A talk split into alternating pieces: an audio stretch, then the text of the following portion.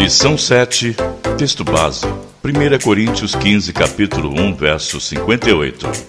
Onde está, morte, a sua vitória? A grande esperança da igreja é a volta de Jesus. Todo crente anseia vê-lo retornar no céu para buscar seus filhos e filhas. Desde o Antigo Testamento, o povo de Deus espera pelo momento em que todo mal será derrotado e a morte será destruída. Isso levou Paulo a escrever em uma de suas cartas a seguinte pergunta: Onde está a morte, a sua vitória? Romanos 7, verso 13.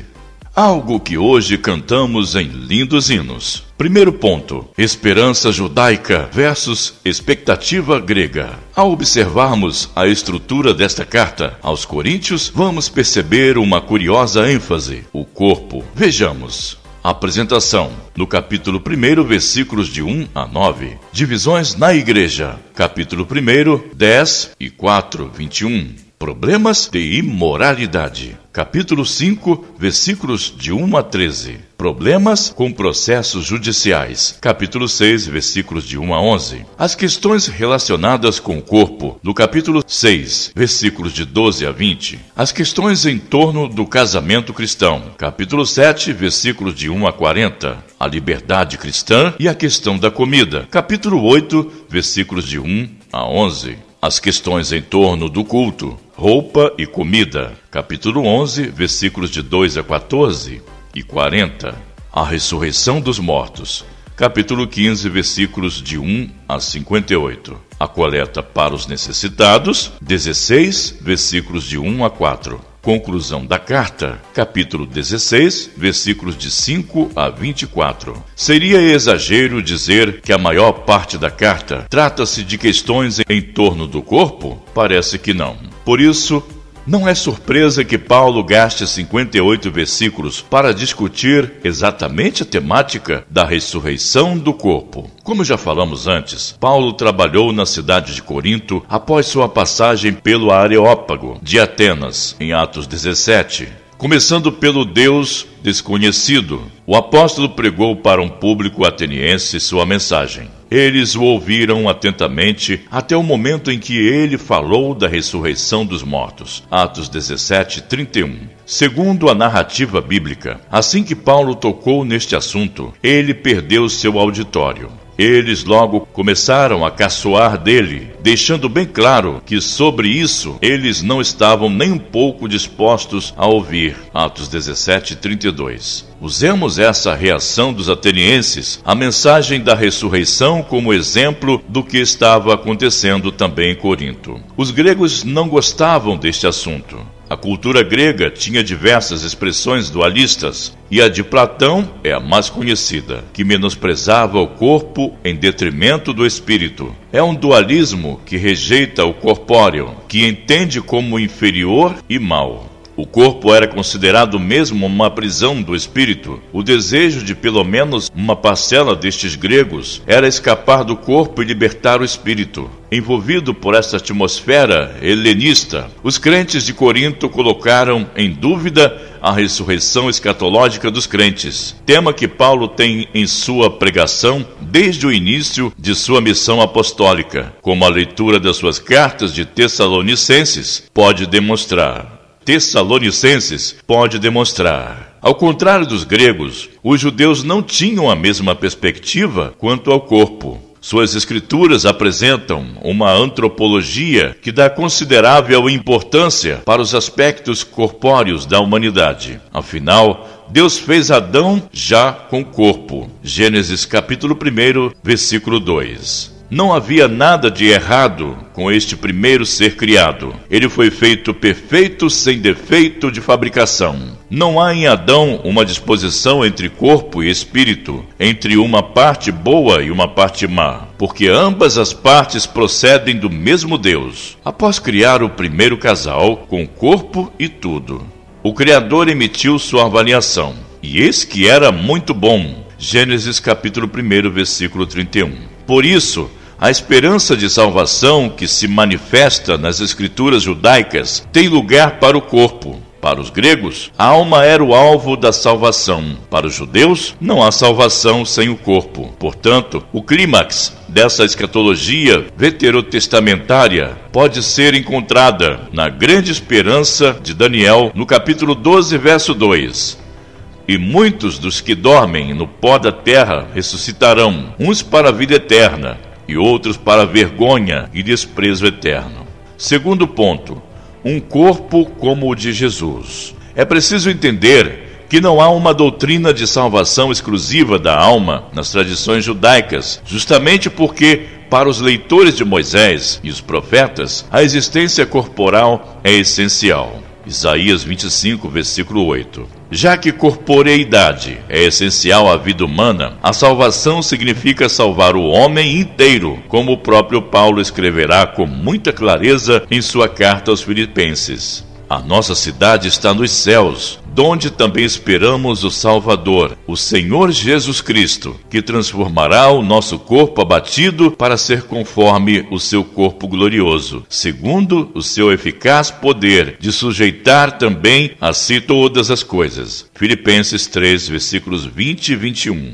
Volte a essa passagem novamente e perceba que Paulo fala de uma transformação do corpo abatido. Este corpo para que ele seja segundo o corpo glorioso de Jesus. Se os judeus, com exceção dos saduceus, acreditavam na ressurreição escatológica a partir exclusivamente das escrituras judaicas, o apóstolo tem um elemento de ainda mais magnitude. A ressurreição de Jesus não foi uma ressuscitação como foi o caso da viúva de Naim ou seu amigo Lázaro. Eles morreram novamente.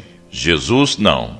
Ele se levantou da morte porque ele a derrotou. Sua ressurreição é a glorificação escatológica esperada por Daniel, mas antecipada prolepticamente para aquele domingo de Páscoa. Suas aparições posteriores, assim, são semelhantes às teofanias dos tempos dos patriarcas ou ao fogo da sarça ardente. Jesus aparece e desaparece quando quer. Ele entra sem precisar abrir a porta, pois seu corpo é agora corpo glorificado. Ele pode partir o pão com os discípulos de Emaús, pode assar alguns peixes para Pedro à beira do mar da Galileia, pode pedir para Tomé tocar as marcas em suas mãos e lateral, mas só porque deseja.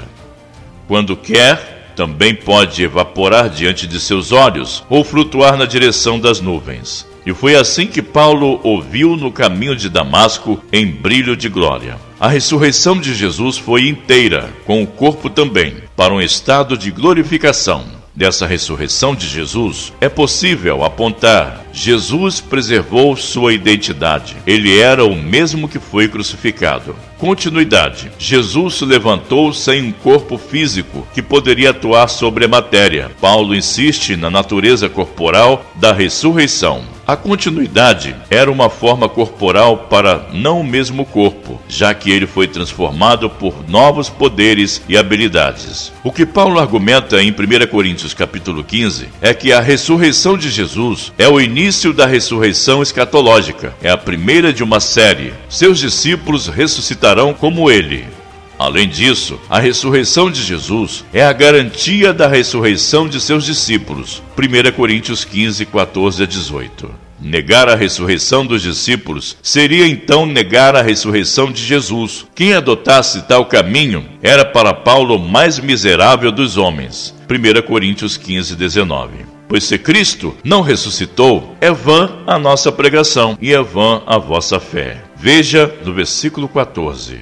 Para Paulo, Há diferentes tipos de corpos: corpo humano, corpo de uma estrela. Ele também usa a ilustração da semente, que após semeada, morre para dar origem à árvore. 1 Coríntios 42 e 43. Semeia-se corpo físico, nasce corpo espiritual. 1 Coríntios 15, 44. Paulo usa duas expressões em contraste: soma psiche, e soma pseumatiche. No primeiro caso, ele fala de um corpo, soma, animado e feito para a vida, psiche. No segundo caso, ele fala de um corpo soma, animado e feito para o espírito. Não é um corpo feito de espírito, mas um corpo transformado por e adaptado para a nova vida espiritual. Mas acima de tudo, o corpo da ressurreição será como o corpo ressurreto de Jesus, imperecível, glorioso e perfeito. Conclusão: o empate entre a expectativa judaica e grega não terminou nos tempos paulinos. Até os dias de hoje, ainda encontramos um dilema parecido em uma falsa dicotomia de que eventualmente surge entre os crentes a respeito da relação entre corpo e espírito. Uma igreja que nega o corpo despreza uma das principais esperanças do Evangelho de Jesus. Há um lugar para o corpo no plano de Deus para cada um de nós. Para pensar e agir.